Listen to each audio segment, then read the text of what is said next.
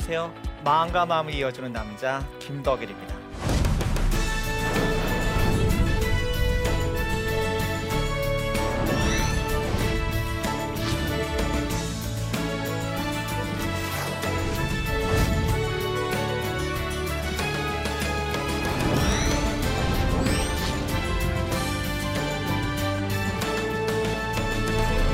이 시간에는 여러분들과 함께 자녀들을 사랑하는 것에 대해서 함께 얘기를 나눠 보려고 합니다. 제가 말씀을 읽겠습니다. 예배소서 6장 4절 말씀에 또 아비데니 여러분, 여러분의 자녀를 노엽게 하지 말고 주님의 훈련과 훈계로 기르십시오. 아멘. 이 말씀에 보면 노엽게 하지 말기가 하나 있고요. 그 다음에 주님의 훈련과 훈계로 기르기 가 있습니다. 어, 이게 참 어려운 얘기 같은데 그왜 어려운 얘기 같냐면 훈계를 하고 훈련을 시켜야 되는데 노엽게 하면 안 되는 거예요. 어, 이거 어떻게 해야 하지? 하기 싫은 것을 시키려면 아이들이 짜증내고 힘들어하고 예, 그런데 짜증나지 않게 힘들지 않게 어떻게 훈계를 하라는 것일까? 그래서 오늘은 그 얘기를 같이 얘기를 해보려고 합니다. 자녀가 상처를 받지 않으려면 자기가 사랑받고 있다는 것을 느껴야 합니다. 내가 사랑받고 있다는 것을 느끼면 부모님이 조금 싫은 소리를 하거나 부모님이 좀 듣기 원치 않는 자기는 하고 싶지 않은 무엇인가를 시킬 때에도 상처를 받지 않아요. 그런데 엄마가 나를 사랑하는 걸까? 아빠가 나를 사랑하는 걸까? 이것에 의문을 갖는 아이들은 조금만 싫은 이야기를 해도 상처를 받게 돼요. 우리 자매님들 어렸을 때 아, 우리 엄마가 친모가 맞나? 이런 생각해 본 적 있으시죠? 네. 근데 그때 생각해 보시면 사실 엄마가 나에게 서운한 얘기를 해서 내지는 내가 뭔가 마음이 힘들고 뭐 어렵고 고통스럽고 이래서가 아니고 엄마가 나를 정말 사랑하나? 내가 정말 사랑받는 자녀인가? 이런 의문을 가질 때 그런 생각을 아마 하셨을 거예요. 그러니까 우리에게 남겨진 고민은 뭐냐면 내가 사랑하고 있다는 것을 어떻게 내 아이가 느낄 수 있게 할 것인가. 예, 여기에서 저는 이런 답을 줍니다. 사랑이란 내가 사랑하는 사람이 사랑하는 것을 나도 사랑하는 것이다. 이 말이 좀 어렵죠. 예, 이렇게 얘기하면 너무 어려워서 제가 그 앞에다가 내가를 붙인 거예요. 그래서 내가 사랑하는 사람이 사랑하는 것을 나도 사랑하는 것이다. 어린 아이들이 요즘에 게임 많이 하죠. 걱정 많이 하시죠. 어, 게임 너무 많이 해서 게임 중독되면 어떡하지? 어, 저는 이 고민을 가지고 상담을 오는 모든 어머니들에게 어떤 숙제를 내주냐면 그 게임을 배우세요. 그래서 자녀와 같이 그 게임을 즐기세요. 그러면 놀라운 변화 두 가지 생기는데 자, 첫 번째는 게임을 못하게 하려고 막 전전긍긍하고 싸웠던 엄마가 못하게 하지 않아요. 왜냐하면 엄마도 하고 있으니까. 두 번째 변화가 그것이 놀라운 것인데 아이가 엄마랑 너무 친해져요. 아이가 엄마가 자기를 사랑한다고 느끼기 시작해요. 근데 사실 이것은 다른 가족들과도 다 마찬가지이긴 합니다. 내가 남편을 사랑한다면 남편이 사랑하는 것을 나도 같이 사랑해 보는 거예요. 내가 아내를 사랑한다면 아내가 사랑하는 것을 나도 같이 사랑해 보는 거예요.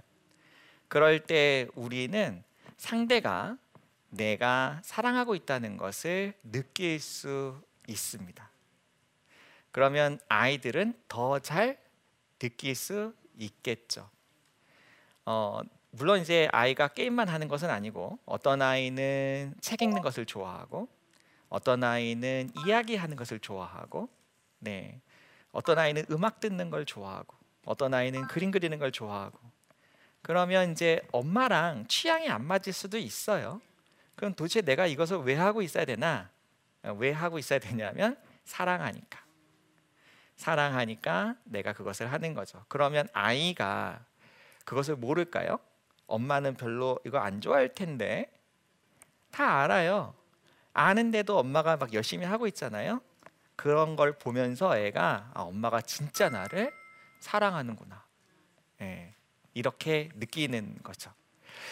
그래서 제가 여러분들께 서컴플렉스 모델이라는 모델을 소개를 해드리려고 합니다. 이 모델은 데이빗 올슨 박사님이라는 세계적인 가족 치료학자께서 만드신 에, 것인데 에, 사람마다 친밀함을 느끼는 정도, 그 다음에 유연성을 갖는 정도가 달라요. 그래서 부모가 아이들과 어떻게 관계를 하는지 에, 이제 좀 특징들이 있거든요. 이것 좀 설명을 드리려고 하는데 어떤 경우에는 엄마가 자랐던 환경과 아빠가 자랐던 환경이 달라서 예, 갈등이 있는 경우들도 있어요.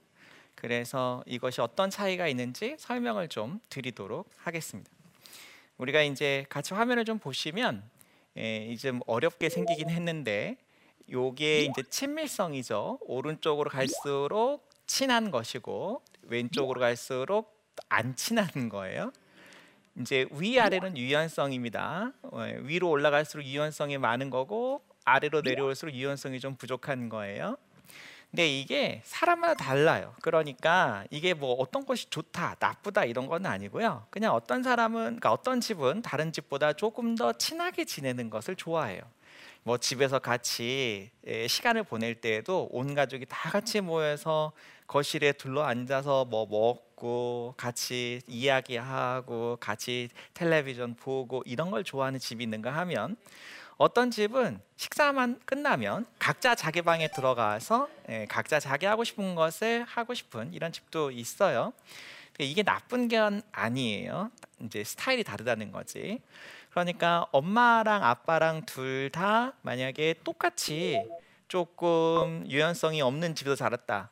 그러면은 문제가 안 생기고 엄마랑 아빠랑 둘 다 똑같이 유연성이 많은 집에서 자랐다. 이래도 문제가 안 생기는데 한 사람은 유연성이 부족한 집에서 살았는데 한 사람은 유연성이 좀 많은 집에서 살았다. 이러면 유연성이 많은 집에서 자란 사람들은 유연성이 부족한 집에서 자란 사람이 이해가 잘 안 되는 거죠. 왜 저렇게 힘들게 살아야 되나? 그러면 유연성이 적은 집에서 자란 사람은 유연성이 많은 집에서 자란 사람을 보면 또 이해가 안 되겠죠. 어, 쟤는 왜 저렇게 게으를까? 이렇게 생각을 하게 되니까 사실 게으른 게 아니고 그냥 성향이 다른 건데 예, 이런 차이가 있는 거예요. 친밀감이 조금 많은 집에서 자란 사람들은 좋은 점은 늘 함께 있고 어떻게 해야 친하게 지낼 수 있는지를 알고 어떻게 챙기는지를 알고 그러니까 사람이 이렇게 보면 어 이제 식사를 했으니까 그 다음에 과일 같은 걸 먹겠지 아 그 다음에 설거지도 좀 하고 이거 좀 도와주면 엄마가 좋아하겠지 이런 생각들이 잘 나요 왜냐하면 늘 함께 했으니까 그래 그런데 뭐가 안 좋냐면 그러다 보니까 혼자서 뭔가를 할 수 있는 여지가 없고 의사결정을 혼자서 잘 하지 않고 늘 물어보고 얘기를 하고 하니까 약간은 간섭받는다고도 느끼고 좀 불편함이 있어요. 그런데 친밀감이 조금 부족한 집에서 자란 사람들은 좋은 점은 굉장히 자유롭고 자기 뜻대로 자기가 원하는 대로 살 수가 있어요. 이건 굉장히 좋은 점인데 안 좋은 점은 뭐가 안 좋냐면 외로워요. 예, 혼자서 지내니까. 어, 그리고 내가 친하게 지내고 싶긴 한데 어떻게 해야 친하게 지낼 수 있는지를 잘 몰라요. 그러니까 우리가 교회 공동체에서도 교인들이 함께 모여가지고 뭔가를 하잖아요. 그러면 함께 하는 건 너무 좋은데 그래서 내가 막 함께 하고 싶긴 한데 와서 뭘 해야 될지는 모르겠는 거예요. 그러니까 막 겉도는 사람들이 있어요. 근데 좀 친밀한 가정에 자란 사람들은 자기는 눈에 막 보이거든요. 그러니까 혼자서 막 해요. 이제 이러다가 상처받기도 해요. 왜냐하면 자기는 눈에 보이니까 이것저것 막 하는데 어떤 사람들은 아무것도 안 하고 일 다 끝나면 앉아가지고 대접만 받는 것 같고 이러니까 좀 마음 상하기도 하고 이런 일들이 있어요. 이게 가정에서 만약에 남편은 좀 친밀한 가정에 자랐는데 아내는 좀 친밀함이 없는 약간 외로운 가정에 자랐다 이러면 또 문제가 많이 생기겠죠. 친밀감이 좀 부족한 가정에 자란 사람들이 대체로 위로, 격려, 지지 이런 표현들을 잘 못해요. 그래서 가슴이 따뜻해지고 마음이 따뜻해지는 이야기 이런 거 잘 못하고 사람을 좀 격려하면서 지지하면서 세워가야 되는데 이게 잘 안 되기 때문에 그래서 아이들을 키울 때 어려움이 좀 있어요. 왜냐하면 우리 아이들이 엄마에게 제가 아까 얘기했죠 사랑받는다고 느껴야 되는데 그래서 내가 격려와 지지를 막 받으면서 뭔가를 해야 하는데 그런데 어, 좀 친밀감이 부족한 가정에 자란 엄마는 자기는 그런 얘기를 못 듣고 자랐거든요. 그리고 못 듣고 자랐지만 난 잘 컸거든요. 그러니까 나도 아이를 어떻게 키워요? 네, 그렇게 키워요. 네. 그런데 이제 이것을 지켜보는 좀 친밀한 가정에 자란 아빠가 봤을 때는 엄마가 너무 매정해 보이는 거죠. 너왜 그래? 이러면서 또 아이를 막 그 감싸 안고 다독거리고 막 이러잖아요. 그러면 엄마만 나쁜 사람이 되는 거예요. 아빠는 착한 사람, 좋은 사람, 엄마는 나쁜 사람. 어, 너무 화가 나는 거예요. 아니 왜 나만 나쁜 사람 만들고 좋은 건 지가 하고 왜 저러는 거지? 이러면서 좀 마음이 좀 서운하고 속상할 수는 있어요. 그래서 이제 이런 거를 가지고 우리가 에, 이 가족의 형태들을 좀 볼 수가 있는데 우리가 이제 양육의 스타일을 다섯 가지로 봐요. 건강한 부모, 우리는 이제 건강한 부모가 되고 싶겠죠. 그런데 이제 지나치게 엄격한 부모의 유형이 있고 고압적인 부모의 유형이 있고 지나치게 허용적인 부모의 유형이 있고 방임하는 부모의 유형이 있어요. 그래서 어, 우리가 어느 정도는 친밀할 수도 있고 어느 정도는 친밀함이 없을 수도 있고 어느 정도는 유연성이 있을 수도 있고 어느 정도는 유연성이 없을 수도 있지만 이것을 벗어나는 건강한 선을 벗어나서 너무 지나치게 밀착되거나 단절이 되거나 경직되거나 혼란스러워지는 것은 좋지는 않아요. 그래서 이제 제가 여러분들에게 좀 지나쳐서 좋지 않은 가족들의 모습들을 좀 소개를 하고 그리고 건강한 가정에 대해서 다시 한번 이야기를 하도록 하겠습니다. 먼저 지나치게 엄격한 부모는 단절되어 있는 분리라고 써 있죠. 분리, 경직. 그러니까 이게 지금 상당히 지나친 거예요. 끝에 끝에 이렇게 모여 있는. 그래서 부모님은 되게 어떠냐면 기대 수준이 높은데 격려하거나 돌봐주지 않고 책임을 추궁하는. 그러니까 이것은 해내라고 하는데 도와주지는 않아요. 격려도 하지 않고 하지만 이것을 못 해낼 때는 왜 이것을 못 하냐라고 얘기를 하는. 그래서 자녀들이 굉장히 심리적으로 상처를 많이 받아요. 되게 미성숙해져요.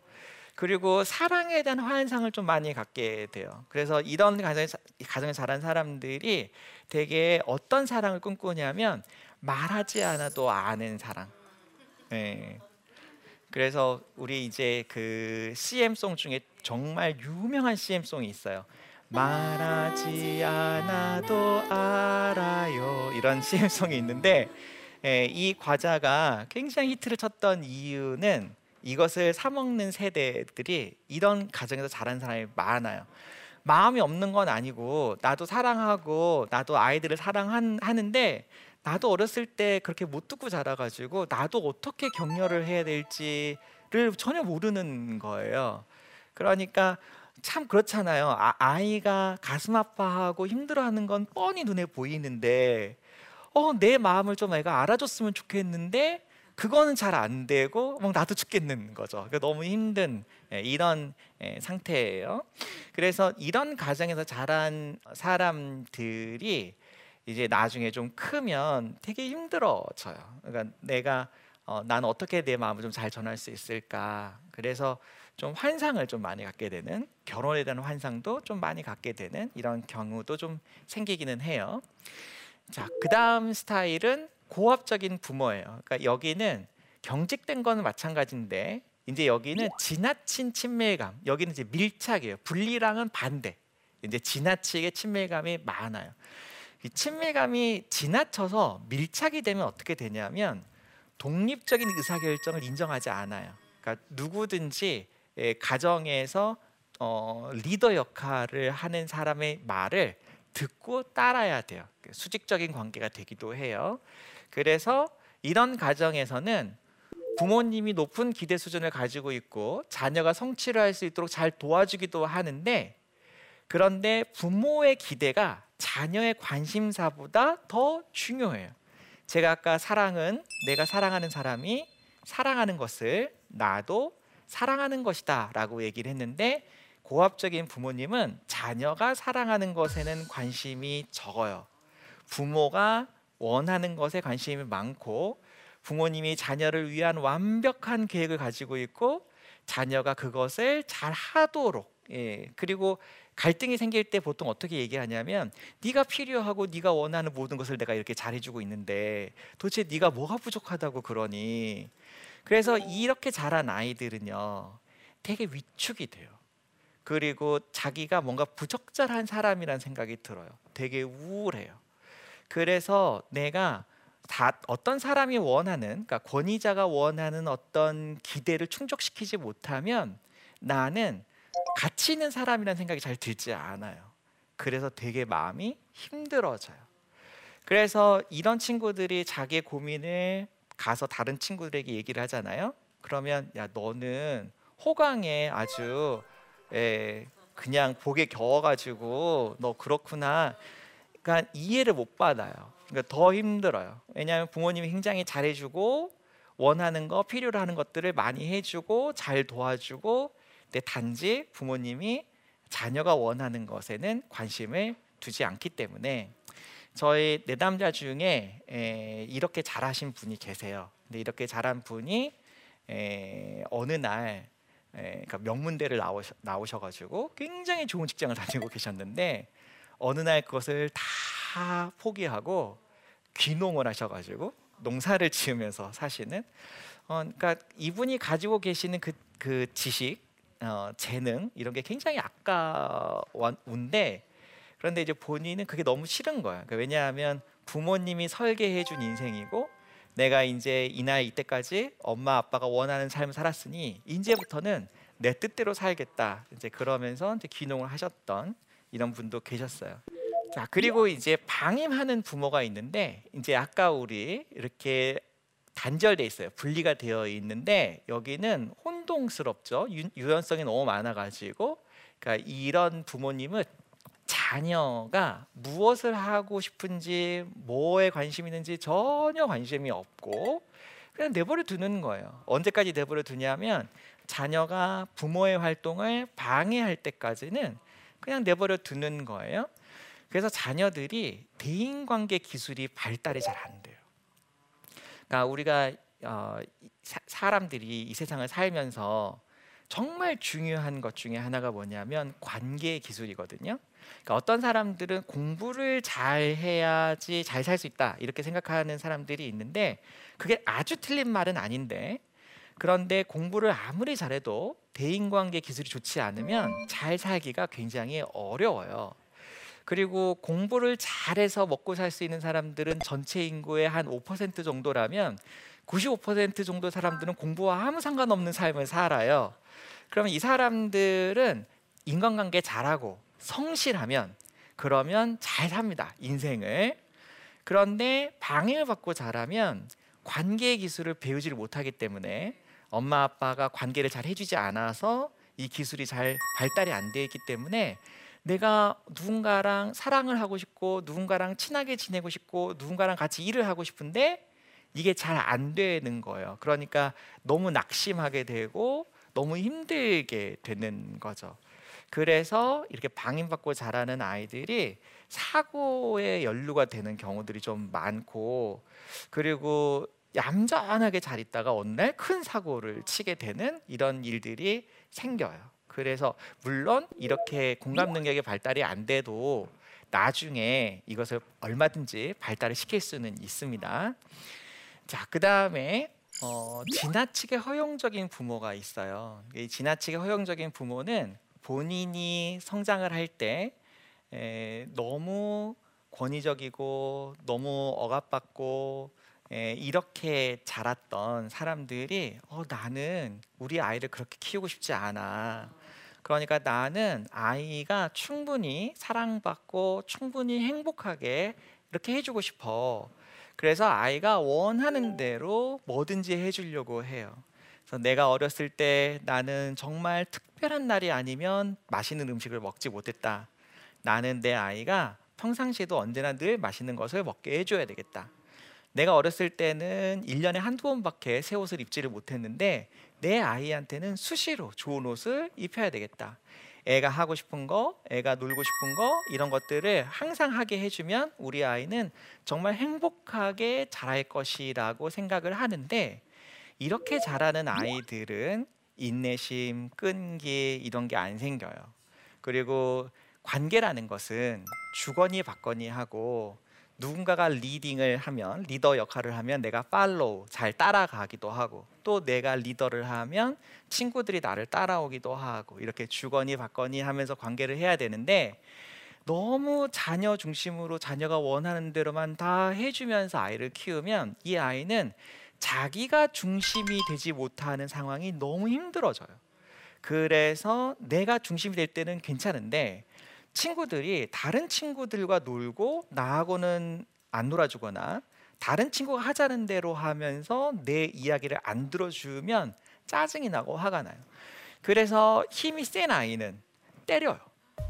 그리고 힘이 약한 아이는 혼자서 외톨이가 돼요. 그래서 이게 좀 활발해서 힘이 세거나 이래서 어렸을 때부터 사고를 치고 이러면 이제 어린집에서 내지는 유치원에서 이제 원장님이 부르시죠. 어머니 아이가 조금 네 전문가를 찾아가 보시는 게 좋을 것 같아요. 굉장히 서운해요. 왜냐하면 나는 우리 아이가 어떻게 하기를 원해서 이렇게 키우고 있는 거냐면 상처받지 않고 우리 아이가 정말 사랑받았으면 좋겠으니까 이렇게 키우고 있는 건데 그런데 이상하다고 얘기하잖아요. 그러니까 아, 원장님이 우리 애를 미워하나? 우리가 좀 가진 게 없어가지고 우리가 내가 좀 직업이 별로 좋지도 않아서 혹시 예, 원장님이랑 좀 친한 집 애들을 편애하니까 우리 애, 애만 이렇게 좀 안 좋다고 하시는 건 아닌가? 이런 생각들을 막 하게 돼요. 그런데 이 얘기를 어린집에서 듣고 유치원에서도 듣고 초등학교 가서 듣고 이러면 너무 이제 속상한 거죠. 그리고 가서 이제 부모 교육 같은 걸 받아요. 그런 부모 교육에서는 아이를 사랑해 주세요. 아이의 이야기를 잘 들어 주세요. 아이를 인격적으로 대해 주세요. 어, 나는 그거 다 하고 있는데. 나는 그거 다 하고 있는데 도대체 우리 아이는 왜 그런 거지? 예, 왜 그런 거냐면 너무 아이가 원하는 것 위주로 키우셨기 때문에 그래요. 그래서 이런 경우에는 어떻게 좀 해주셔야 되냐면 아이를 때로는 아빠가 좋아하는 것도 하고 때로는 엄마가 좋아하는 것도 하고 때로는 아이가 좋아하는 것도 하고 그러니까 아이가 좋아하는 걸 해주지 말라는 게 아니고 아이가 좋아하는 것도 해주긴 하지만 엄마가 좋아하는 것도 하고 아빠가 좋아하는 것도 하고 애가 좋아하는 것도 하면서 이렇게 균형 있게 주거니 받거니가 되어야지 그래 아이가 건강하게 자랄 수가 있어요. 그러니까 제가 이제 만날 때 제일 가슴이 아픈 가족이 사실 예, 허용적인 지나치게 허용적인 가정이기는 해요. 왜냐하면 너무너무 사랑하고 너무너무 애쓰고 엄마는 이렇게 하고 있는데 아빠도 이렇게 하고 있는데 애들은 자꾸 사고 치고 막 엄마 아빠 힘들게 하고 학교 가서도 막 애들과 싸우고 성적도 안 좋고 막 이러니까 막 너무 힘들어 하세요. 예, 그래서 제가 어, 그렇게 하면 안 되고 조금 예, 엄마가 원하는 것도 하고 아빠가 원하는 것도 하고 너무 아이 위주로는 하지 마세요. 이렇게 말씀을 드리면 어머 어떻게 그래요? 내가 우리 아이를 정말 주님의 사랑으로 사랑해야 되는데 예, 정말 값없이 나에게 모든 것을 내어주신 자기의 목숨을 내어주신 예수님의 사랑으로 내가 우리 아이를 사랑해야 되는데. 이렇게 얘기를 하시니까 그러니까 제가 그 마음을 모르는 건 아닌데 그런데 그렇게 사랑하는 것이 오히려 아이에게 도움이 되지 않는다. 예, 이것을 예, 좀 아셨으면 좋겠어요. 자 그리고 이제 마지막으로 건강한 부모. 네, 건강한 부모는 어떻게 하느냐? 자녀의 관심사에 귀 기울여주고 그리고 부모가 어떤 기대를 가지고 있는지를 설명을 잘하고 그리고 부모가 그것을 많이 보여주고 그래서 아이들이 어 나도 이거 할 수 있어요. 나도 이거 할 수 있어요. 해보고 싶어요.라고 얘기를 하면 격려하고 그래서 아이가 자신감을 가질 때까지 격려와 지지, 칭찬을 하는 거예요.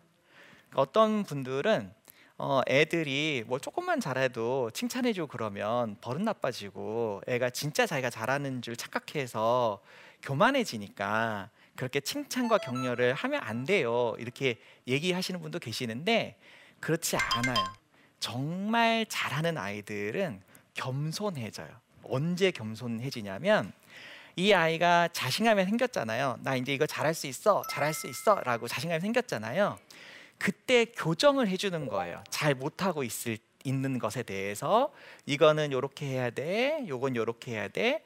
자신감이 생기기 전까지는 좌절하고 상처받는데 자신감이 생긴 뒤에는 내가 더 잘할 수 있도록 도와주는 것이니까 상처를 받지 않아요. 자, 엄마 아빠가 나를 사랑한다는 것을 알고 있어요. 나는 그 사랑을 느끼고 있어요. 난 충분히 지지도 받았어요. 격려도 받았어요. 그럼 난 자신감이 생겼어요. 난 더 잘하고 싶어요. 그런데 내가 뭔가 잘못하고 있어서 그것을 고쳐주잖아요. 너무 감사한 거예요. 아이가 훈계가 이거예요. 훈계. 그러니까 우리가 훈련하고 훈계한다고 할 때 훈련은 먼저 잘 설명하고 잘 보여주고 그리고 격려 어, 칭찬 이런 걸 통해서 자신감을 가질 때까지 계속 반복하게 하는 것 요게 훈련이고 그리고 자신감이 생긴 다음에 뭔가 잘못된 것을 고쳐주는 것 이거를 훈계 교정하는 거예요. 자 이렇게 하는 거예요. 그러면 아이들이 성취감, 유능감, 자신감 예, 이런 게 많이 생기고 예, 내가 더 잘할 수 있어. 그러니까 새로운 과제를 만났을 때 더 도전하고 싶고. 그러니까 우리가 어떤 아이들을 보면 어머니들이 막 부러워하냐면 딱히 공부하라고 얘기하지 않는데도 지가 막 가가지고 혼자서 막 공부하고 엄마가 야 이제 그만 자라 이렇게 얘기하는데도 엄마 이것만 더 하고 잘게요.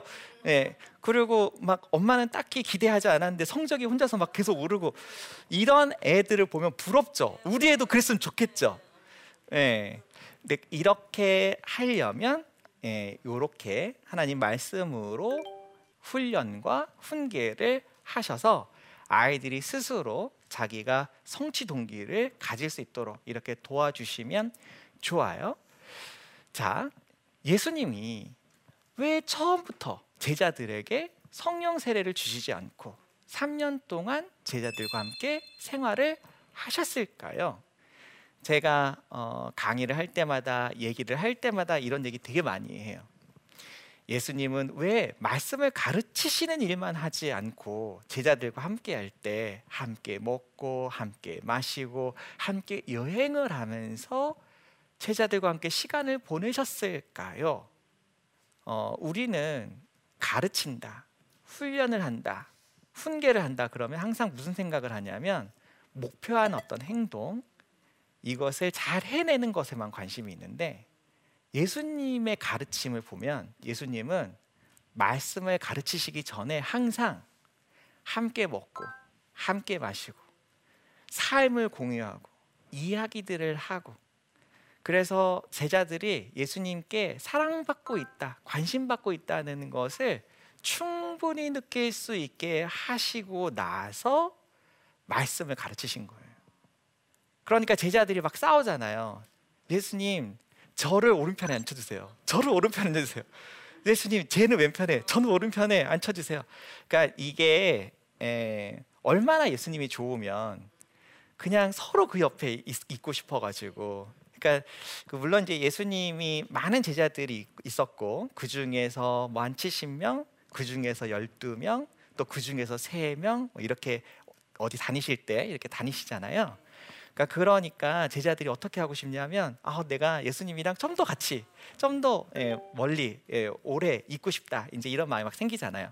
그 물론 그러면 예수님이 하는 것처럼 막 새벽에 일어나서 기도도 하고 이거를 다 했느냐면 그렇지는 않았지만 예, 그렇지는 못했지만 마음은 예, 그런 마음들이 있었고 그러니까 그런 좋은 마음들이 있으니까 예수님의 가르침에 더 귀를 기울이고 관심을 가졌던 거죠. 그러니까 우리가 아이들을 키울 때 아이가 엄마 아빠에게 사랑받는다는 것을 충분히 느끼면 아이들이 엄마가 원하는 거, 아빠가 원하는 거에 관심을 많이 갖게 돼요. 그래서 내가 이거 할 거예요. 나 이거 해보고 싶어요. 이제 이렇게 얘기를 하게 돼요. 그래서 이것을 그림으로 표현을 한다.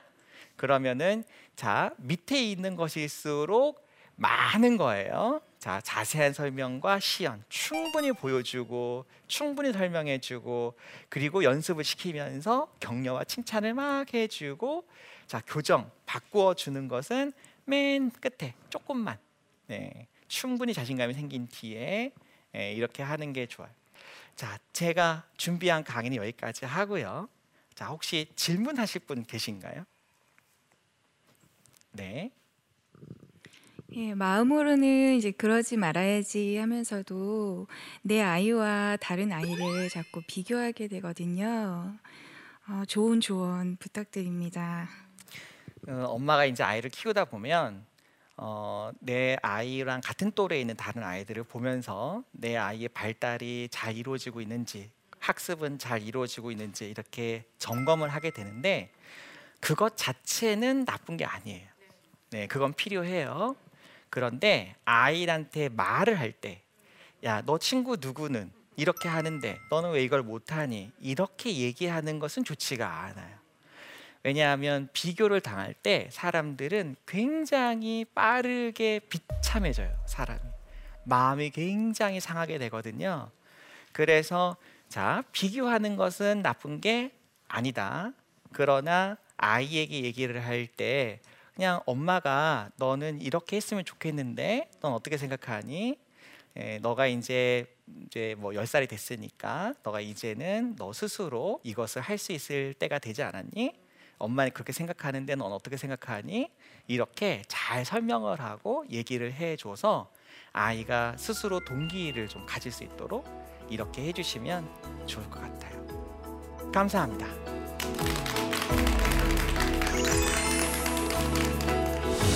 사랑은 언제나 오래 참고 언제나 온유하고 그리고 사랑은 성내지 아니한다고 성경 말씀이 있죠.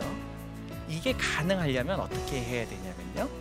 우리가 믿음 안에서 주님을 향해서 아 내가 아이를 키우면 아이가 건강하게 잘 자라겠구나 하는 비전이 명확해야 돼요. 그래야 내가 뭘 할 수가 있냐면 기다릴 수가 있어요. 방향이 없는데 기다리는 것은 사랑이 아니에요. 그런데 방향이 명확하고 그것을 향해서 함께 기도하고 함께 바라보고 있으면서 오래 참는 것은 그건 사랑이에요. 그리고 이 사랑이 전달될 수 있도록 우리는 어떻게 되느냐? 화내지 않고 따뜻한 마음, 온유하게 이 사랑을 잘 전달하는 그런 지혜로운 부모님 되시기를 바라겠습니다.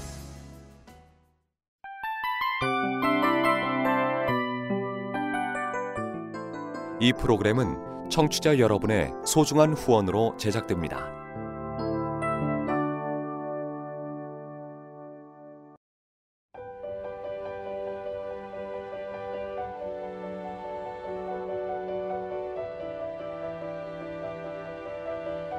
세상에는 수많은 교회들이 있지만 더 깊이 있는 말씀 강해를 찾기 위해 크기로만 교회를 선정하지 않습니다. 보다 좋은 영적 콘텐츠를 더 많이 나누기 위해 방송비를 받지 않습니다. 1년 365일 복음만 전하고 싶어서 우리는 광고를 하지 않습니다. 온누리의 복음을 땅끝까지